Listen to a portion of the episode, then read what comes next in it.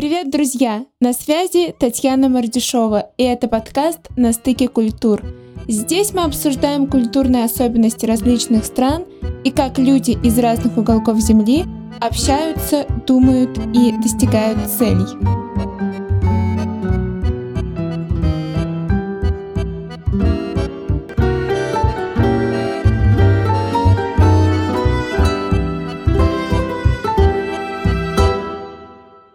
Друзья, конечно, хотелось много сказать о том, почему я считаю, что тема культурных различий супер важна, почему всем об этом нужно говорить и знать, но я не хочу превращать это выступление в долгий нудный монолог, поэтому просто скажу так. Тема культурных особенностей лично, на мой взгляд, кажется мне супер важной, хотя бы потому, что когда мы пытаемся общаться с людьми из других культур, предполагая, что культурная среда не имеет никакого значения, просто фигня из-под коня, то мы по умолчанию рассматриваем этих людей через призму нашей собственной культуры и судим об их поступках соответствующим образом. Сделали они что-то, что выбивается из нашего представления о нормальном – и мы будем считать их какими-то странными, какими-то не такими, неправильными. А возможно, это только потому, что мы просто не знаем их культурных особенностей. Ну, это такой утрированный пример. Возможно, они действительно странные. Кто знает. Но все-таки лучше быть в курсе культурных особенностей людей, с которыми вы имеете дела, общаетесь или вообще живете на одной территории. И, собственно, поэтому я и решила говорить об этом. И раз уж мы с вами здесь сегодня собрались, давайте подходить к культурным стыкам не через стереотипы, хотя они тоже отчасти не просто так появились, и мы, скорее всего, их все-таки затрагивать будем. Но глобально я предлагаю вам подходить к этой теме через научные теории социологов, психологов и других умных людей. Они все-таки не зря старались, вопрос этот непростой, щепетильный изучали, потом теории придумывали, которые это все обосновывают и систематизируют. И, собственно, про вот такие вот теории я и хотела сегодня с вами поболтать немного. И первая теория, о которой я хочу вам рассказать, это теория персиков и кокосов. Ее автор Курт Цадек Левин — это американский психолог немецкого происхождения. Он был в каком-то роде первопроходцем, потому что являлся одним из первых исследователей социальной психологии, объяснивших, что личность человека частично формируется культурной средой, в которой он растет. Ну, а в чем, собственно, суть этой теории? Суть теории заключается в том, что вот все культуры, которые присутствуют на нашем земном шарике, можно условно поделить на два вида, соответственно, на персиков и, как вы наверняка догадались, на кокосов. Отличительными особенностями персиковых культур являются открытость, дружелюбие. Представители этих культур на первый взгляд кажутся такими пушистыми зайками, они легко идут на контакт с незнакомыми людьми, при общении с ними нет какой-то вот неловкости. При первой встрече они могут э, с вами говорить о чем угодно, даже на очень личные темы, но не стоит ошибочно воспринимать вот эту вот открытость, мягкость, дружелюбие, доброжелательность как желание подружиться, потому что в противном случае вас ждет неприятное разочарование, и вы все-таки натолкнетесь на вот эту твердую косточку внутри персика, которая скрывает его настоящее «я». А заключается эта метафора в том, что просто в какой-то момент вы поймете, что представитель персиковой культуры так любезничает не только с вами, но и вообще со всеми. Это просто такой стиль, такая манера общения. И самыми яркими представителями персиковых культур являются США, Япония и Бразилия.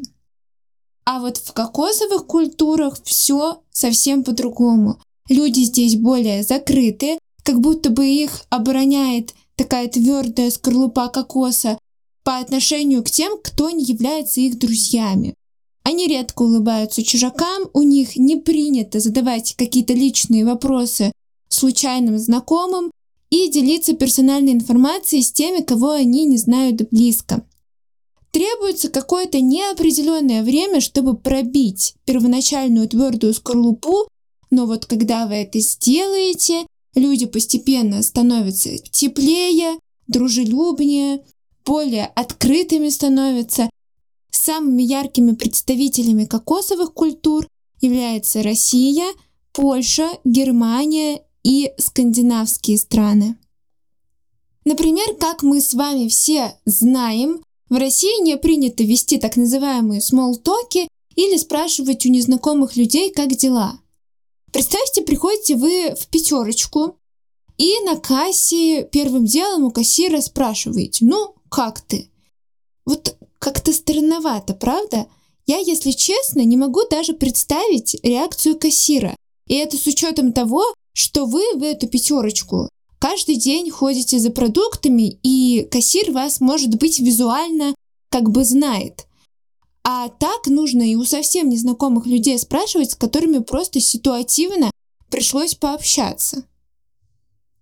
И от некоторых моих знакомых, которые переехали или долго гостили в персиковых культурах, я не раз слышала о том, как им тяжело даются смолтоки, как их иногда раздражает частый вопрос «как дела?», который, откровенно говоря, является пустышкой, потому что никому не интересно, а точнее мало знакомым людям не интересно, как ваши дела, и, конечно же, никто не отвечает на этот вопрос откровенно.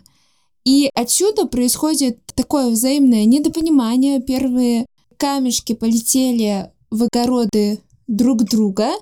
Кокосы считают персиков лицемерными за их такую показушную доброжелательность, э, дружелюбие, открытость.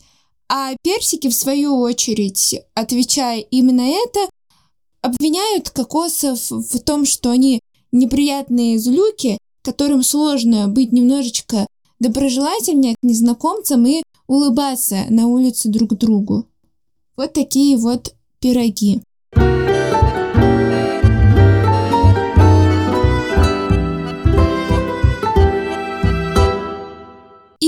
Раз уж мы с вами начали затрагивать тему общения, давайте продолжать и поговорим, с какими еще трудностями мы можем столкнуться при коммуникации с человеком из другой культуры.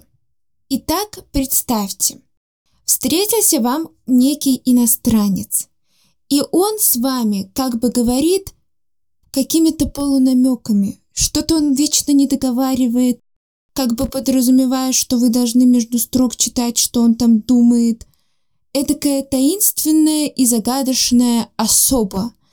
Это значит, что этот человек из более высококонтекстной культуры, чем вы. Или же наоборот, ваш собеседник все вам вот разжевывает, повторяет по несколько раз. Короче, у вас может сложиться впечатление, что он с вами как с ребенком разговаривает или за дурака вас держит. Но это, конечно же, не так, наверное. Просто этот человек из более низкоконтекстной культуры. Ну, это, в общем-то, я довольно утрированно описала представителей высококонтекстных и низкоконтекстных культур, но зато примерный образ, я думаю, у вас сложился.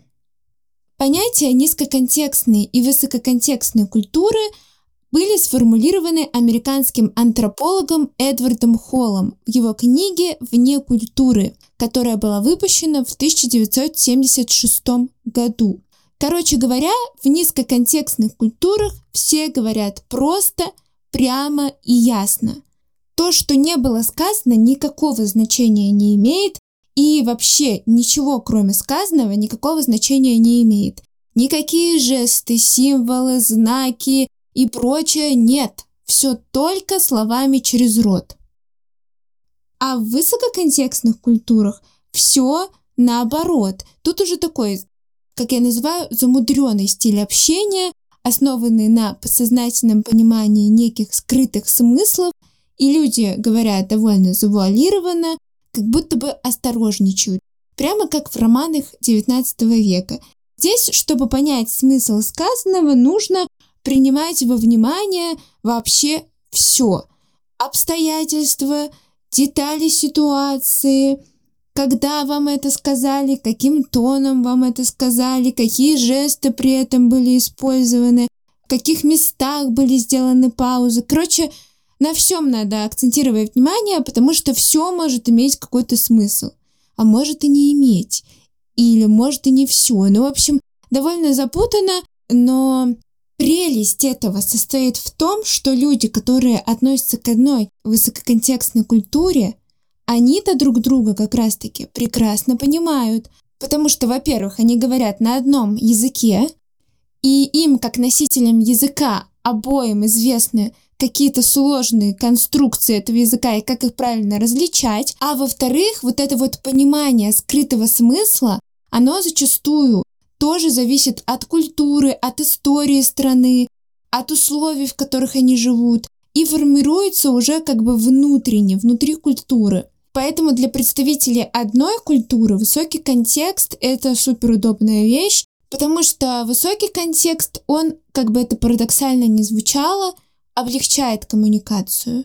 Представьте, как это легко помогает избежать каких-то неловких объяснений, оправданий, каких-то лишних слов. Просто говорите полунамеками, ваш оппонент вас прекрасно понимает, и все, и все счастливы. Но, конечно, жаль, что это работает только вот в рамках одной культуры. Потому что самая сложная коммуникация — это когда встречаются два человека из высококонтекстных, но разных культур.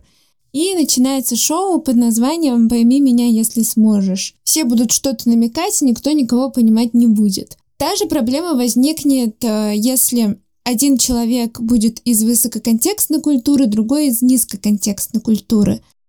Один будет другого не понимать, будет считать его каким-то загадочным, странным, другой будет считать, что его собеседник, наоборот, слишком прямой, и зачем вообще он мне все разжевывает, я не ребенок. Ну, в общем, примерно так, как я вам вначале это все описывала, вот такая картина и возникает. Возможно, но не факт, что когда встретятся люди из низкоконтекстных, но разных культур, у них будет как бы довольно простая коммуникация. Но опять же, здесь не стоит забывать про критерий относительности, потому что он работает везде, и в этой теории тоже.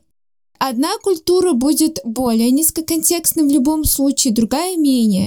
И вот будут ли у них проблемы при общении или нет, зависит от вот этого разрыва между ними, насколько он велик. Если он не очень большой, то, конечно, проблем, скорее всего, не возникнет. По крайней мере, по этому критерию.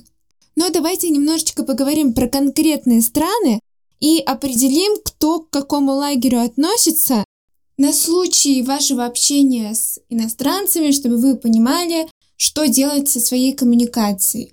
Упростить ее, если они относятся к странам с низким контекстом, или наоборот, сдержать себя от подробных объяснений и лишних деталей, если ваши собеседники выходцы из стран с высоким контекстом. Самая низкоконтекстная культура у нас в США. Далее за ними следуют Канада, Великобритания, Германия, Нидерланды и Австралия. Пьедестал культур с высоким контекстом занимают такие страны, как Индия, Япония и Китай. Но и Другие страны, хоть и не лидируют в этом критерии, тоже имеют отношение к высокому контексту, в том числе, например, и Россия. Поэтому у нас тоже коммуникация не такая уж и простая вещь, как вы знаете. Я тут давеча в интернете искала примеры жизненных ситуаций, где бы проявлялся вот этот высокий и низкий контекст, чтобы как-то подкрепить вот эту вот свою теоретическую часть. И наткнулась на интересный такой пример из одного блога на ЖЖ. Кстати, для меня было вообще-то шоком, что ЖЖ еще жив, и там даже кто-то ведет блоги. Или как там это называлось раньше. Ну, в общем, Я нашла запись там, она называлась «Высокий и низкий контекст не связан со страной». Ну, как понятно из названия, автор выступает с идеей, что в одной стране могут быть представители как высокого, так и низкого контекста.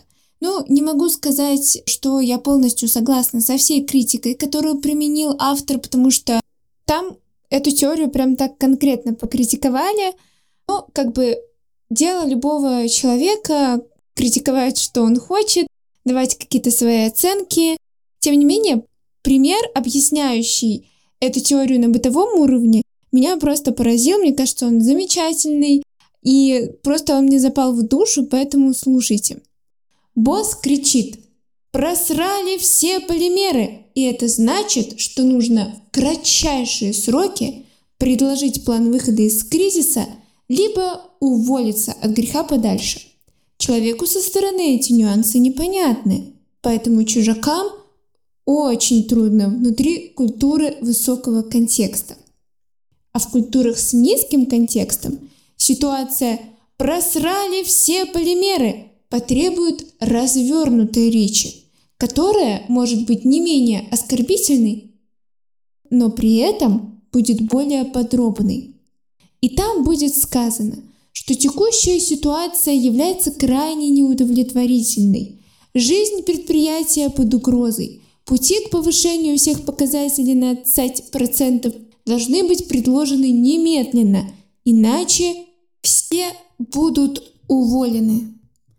Как мы видим, этот вариант содержит намного больше реальной информации, поэтому вписаться в культуру низкого контекста новичку намного проще.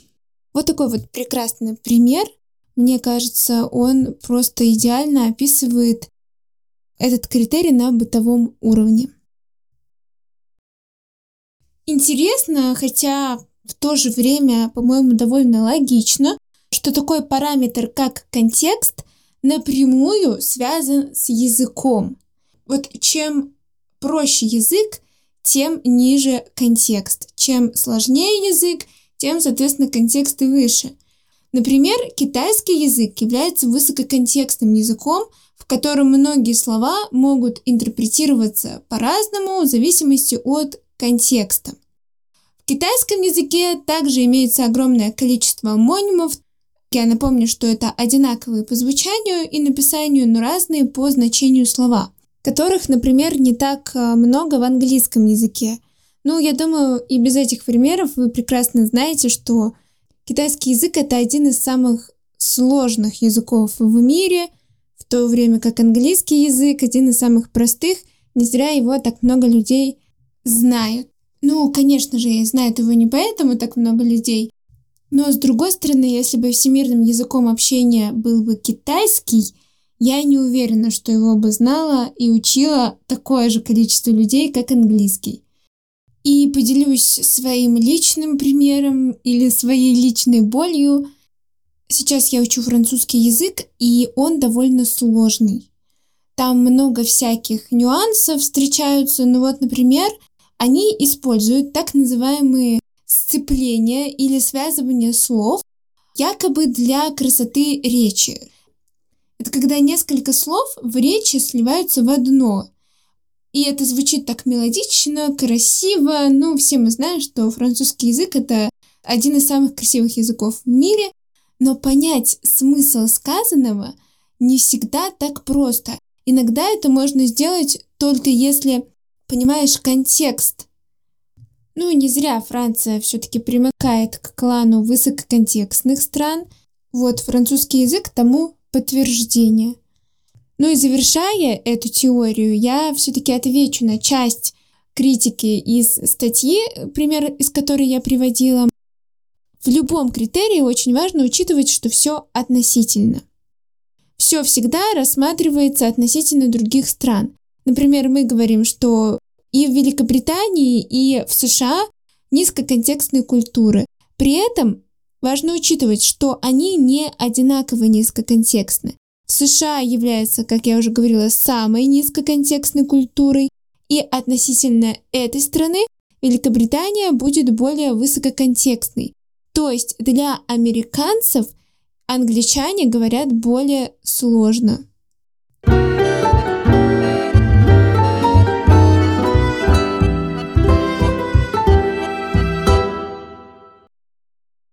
Теперь, дорогие слушатели, я предлагаю вам пройти тест, из какой вы сегодня культуры. Итак, ответьте всего лишь на один вопрос.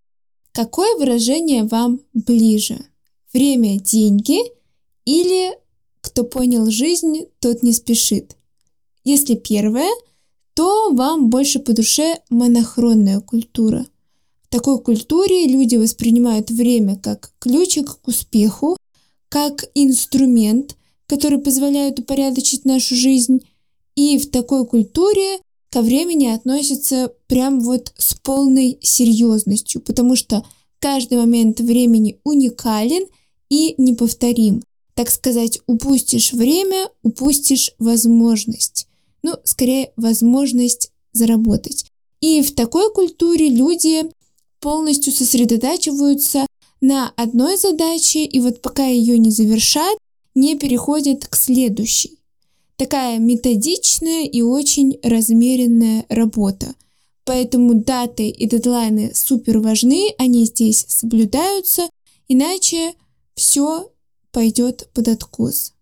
Если же вам больше по душе цитата Амара Хаяма, то вам ближе полихронная культура. Такой культуре ко времени относится, ну, не так серьезно, типа есть оно и есть идет и идет. Разные задачи выполняются одновременно и допустимо переходить от одной к другой, не завершая предыдущую. Короче, представители полихронных культур — это такие бабочки, которые порхают от одного цветочка к другому. Тут что-то поделали, там с кем-то переговорили, вроде ничего еще до конца не довели, но уже в процессе многих задач.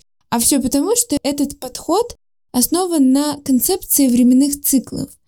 Все рано или поздно повторяется, всегда есть шанс закончить дело. Поэтому как бы и нечего париться из-за этого лишний раз. Пропустили какой-то дедлайн и пропустили, конца света из-за этого не случилось. Ну, как вы понимаете, к срокам, к датам, к пунктуальности здесь такое довольно лайтовое отношение тоже и люди как бы особо из-за этого не переживают. Эту концепцию, по которой культуры различаются своим отношением ко времени, придумал и описал в своей книге, которая называется «Танец жизни. Другое измерение времени» антрополог Эдвард Холл. Примеру, каждый хоть раз сталкивался с анекдотичным стереотипом насчет пунктуальности немцев, но правда состоит в том, что это вовсе не стереотип. Немцы действительно очень пунктуальны и очень серьезно относятся ко времени. Тоже можно сказать про Швейцарию. То есть в Германии, в Швейцарии время возведено просто в культ. К примеру, почему швейцарские часы славятся своим непревзойденным качеством? Потому что швейцарцам важно, чтобы часы были качественные. Им важно, чтобы они не отставали, чтобы они точно показывали время, чтобы они служили долго. И вот это все идет опять-таки от отношения ко времени. К лагерю монохронных культур также можно отнести Швецию, Японию, Данию и США, а вот романоязычные культуры, как европейские, так и латиноамериканские, они все-таки ближе к полихронному клану. Сюда можно отнести, например, Францию, Испанию, Россию, Италию. Но я как бы говорю ближе, то есть они склонны к полихронности, но они не прям лидируют в этом критерии. А вот прям лидируют это уже ближневосточные и многие африканские страны, и вот они прям занимают пьедестал, являются лидерами полихронных культур. Это такие страны, как Индия, Саудовская Аравия, Нигерия и Кения. Ну и здесь, опять-таки, не стоит забывать про критерии относительности. Приведу такой пример. Недавно я открыла для себя довольно популярную когда-то книгу английского писателя Питера Мейла, которая называется «Год в Провансе». Если вы о ней не слышали, то расскажу, что это такое очень легкое сатирическое произведение о том, как он, англичанин, приехал с супругой из Англии в Францию, в Прованс, и как они там как бы адаптируются, знакомятся с новой культурой, привыкают к местным людям. И вот что он пишет про отношение ко времени во Франции. Мы скоро выяснили, что время в Провансе – категория относительная и очень эластичная, даже когда называются совершенно точные сроки. Ну, вот такая вот одна строчка, зато какая емкая, из которой понятно, что Великобритания более монохронная страна по отношению к Франции. Но вот если мы возьмем и сравним Францию с какой-нибудь Индией, то уверена, что будет совершенно обратная ситуация, и уже французы будут недоумевать о непостоянстве индусов в отношении ко времени.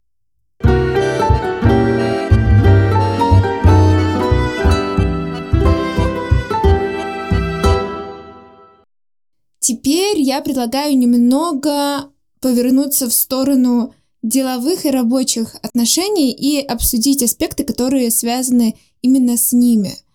И начать я предлагаю с обсуждения того, как вообще строятся деловые отношения в разных культурах. Хотя, казалось бы, да, что здесь обсуждать? Наверное, везде все должно быть одинаково. Это деловые отношения. Здесь нужно всего-то взаимный интерес и доверие к партнеру. И все. Доходите друг друга, договариваетесь, вот вам и бизнес. Но камнем преткновения здесь может служить то, что в некоторых культурах есть такое четкое разделение между деловыми отношениями и личными отношениями так сказать, котлеты отдельно, мухи отдельно. И чтобы строить бизнес на доверии к своим партнерам, не нужно с ними, что называется, дружить в десна. Или, так сказать, в бизнесе нет места для дружбы. И наоборот, есть культуры, где считается, что сперва нужно узнать человека как следует, пройти с ним огонь, воду и медные трубы, а уже потом решать, можем ли мы ему доверять и иметь с ним вообще дело. Или это все-таки неблагонадежный человечек, и лучше от него держаться подальше. И первыми, кто заметил, что здесь может что-то пойти не так, были голландский исследователь национальных культур Альфонс Трампинарс и британский исследователь в области менеджмента Чарльз Хэмптон Тернер – они провели огромнейшее исследование на основе опросов почти 15 тысяч менеджеров из различных компаний, различных уровней управления и различных функциональных направлений. И это исследование на самом деле выявило несколько критериев, по которым можно как-то различить культурные особенности стран, принимавших участие в исследовании. И вот как раз одной из таких особенностей была значимость доверия в международных деловых отношениях.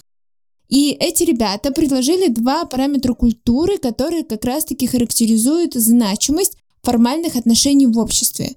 Это универсализм и партикуляризм. Давайте поговорим про каждый чуть-чуть подробнее.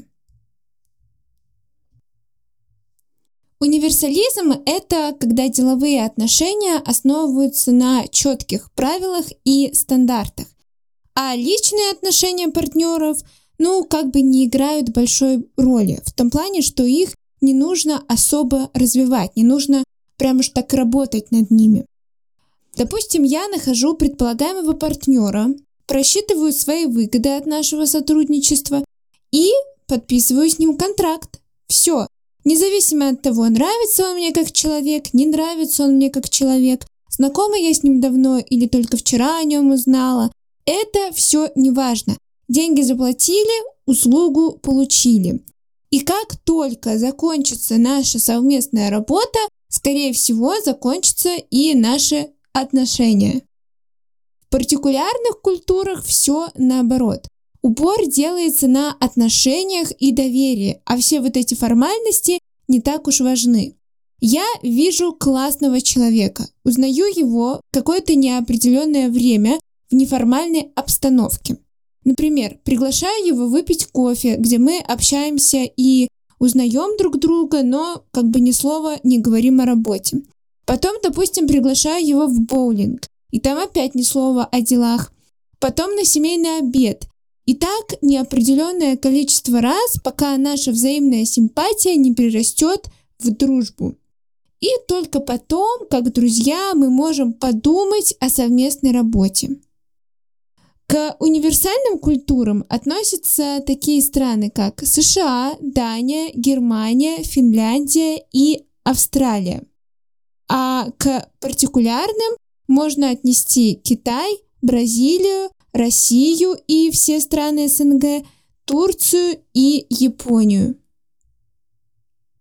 И, конечно, разный подход к построению отношений может привести и приводит к недопониманиям. Например, профессор Гарвардской бизнес-школы Рой Чуа в своем исследовании о проблемах построения эффективных деловых отношениях между западными и китайскими партнерами пишет следующее. На Западе существует давняя традиция разделения практического и эмоционального. Смешение этих двух сфер воспринимается как непрофессионализм и повышает риск конфликта интересов. У китайских руководителей взаимосвязи между доверием от головы и доверием от сердца гораздо больше. В отличие от американцев, китайцы склонны налаживать личные связи с теми, с кем у них есть и финансовые или бизнес-связи. Ну и как вы могли понять, здесь мы сталкиваемся с очередным таким недопониманием, очередной стык происходит, и очередные камушки летят в огород друг друга, потому что представители универсальных культур не желают тратить лишнее время на развитие отношений, на все вот эти вот любезности, а представители партикулярных культур, в свою очередь, не хотят так резко вступать в деловые отношения, не узнав друг друга. Их такой подход пугает, они называют это деловой агрессивностью. Поэтому лучше во избежание вот таких недопониманий учитывать, из какой культуры ваш потенциальный партнер. Это как минимум поможет вам на ранней стадии понять, как лучше с ним выстраивать отношения, как лучше к нему подобраться и какой тон лучше задать вашим деловым отношениям.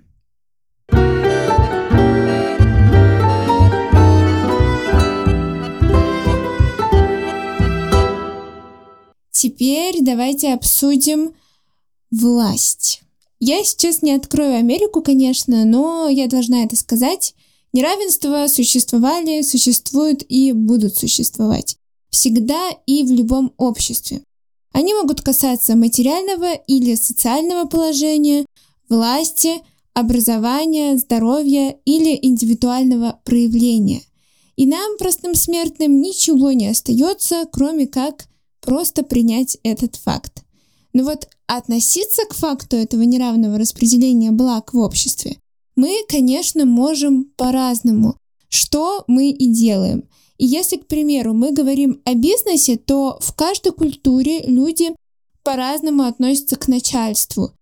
И одно дело, когда люди солидарны в этом отношении. А вот что, если нет? К примеру, в международных компаниях, где работают люди из нескольких, а то и из множества разных культур – и первым эту проблему заметил и описал нидерландский социолог Герт Хавстеде. Он, возглавляя научно-исследовательский отдел международной IT-компании под названием IBM, провел большое исследование персонала этой компании, которое заключалось в том, что сотрудники из разных культур отвечали на одни и те же вопросы а потом Хавстеда их ответы собрал, проанализировал и выявил индекс для каждой страны по четырем основным показателям. Это прекрасное исследование, и я предлагаю как-нибудь о нем подробно поговорить, но один из показателей обсудим сейчас. И показатель этот был назван индексом дистанции власти. Это степень, в которой люди, не имеющие власть или имеющие небольшое количество власти, так прям, ну, немножечко, согласны с тем, что власть в обществе распределяется неравномерно. Выражаясь языком марксизма, считает ли себя угнетенный класс таковым или нет. И это распространяется на все уровни отношений, начиная с семьи, заканчивая государственной властью.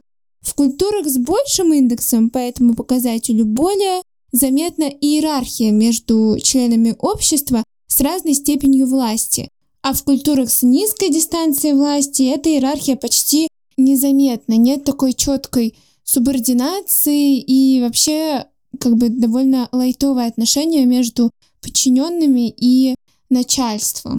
Ну, давайте, очередная серия вопросов теста «Из какой вы сегодня культуры?». Вопросы такие. Ваш начальник с вами наравне? То есть здесь не идет речь о том, что у вас там суперские отношения, он свой в доску парень и все такое. Нет, у вас могут быть абсолютно любые отношения. Он вам может нравиться, может он вам не нравится. Вы можете с ним дружить, можете не дружить.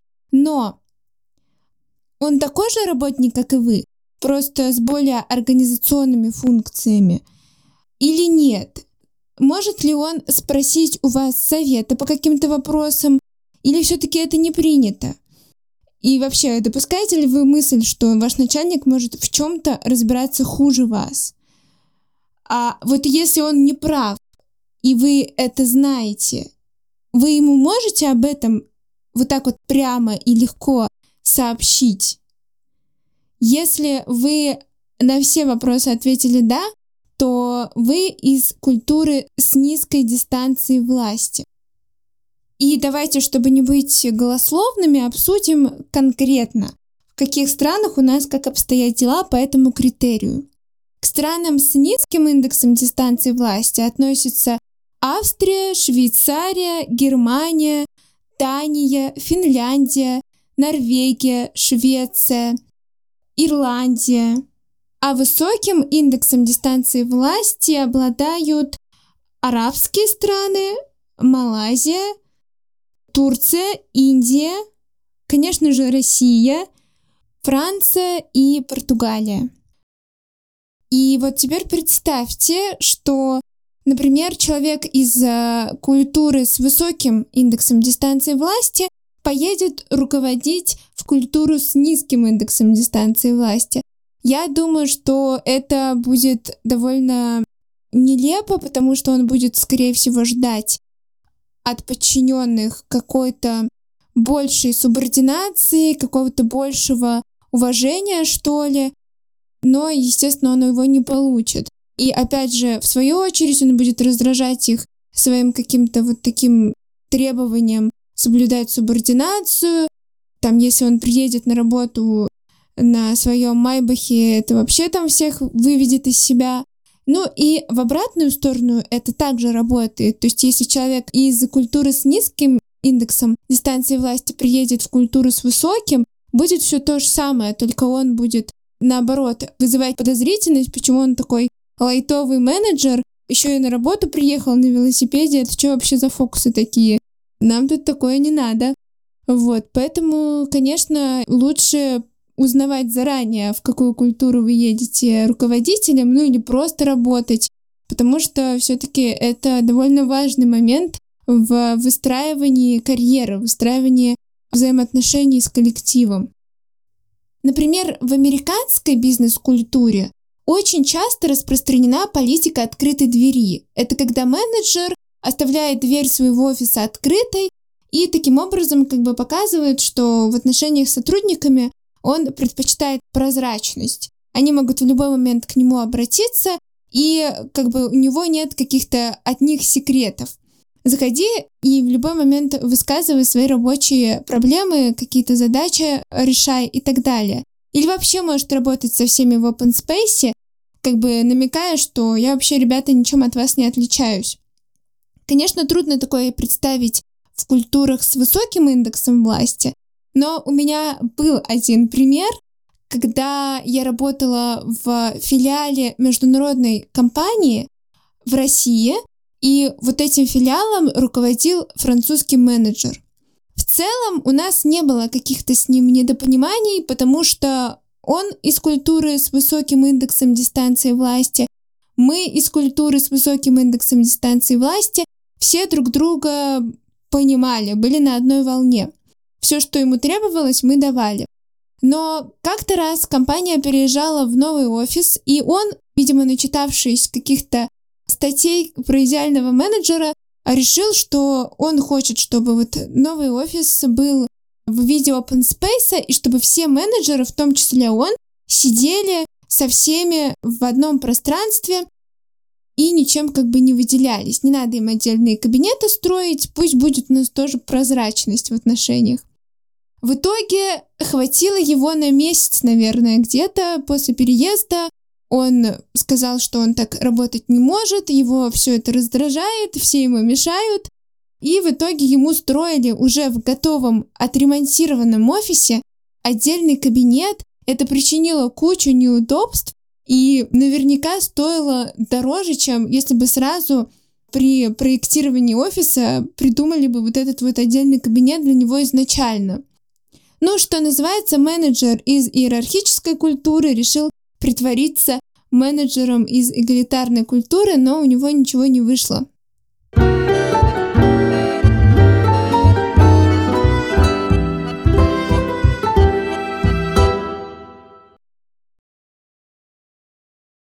Теперь, друзья, я предлагаю вам добавить в наш получившийся культурный винегрет небольшую перчинку – и поговорить про критику. Получать критику никто не любит, зато многие любят критиковать.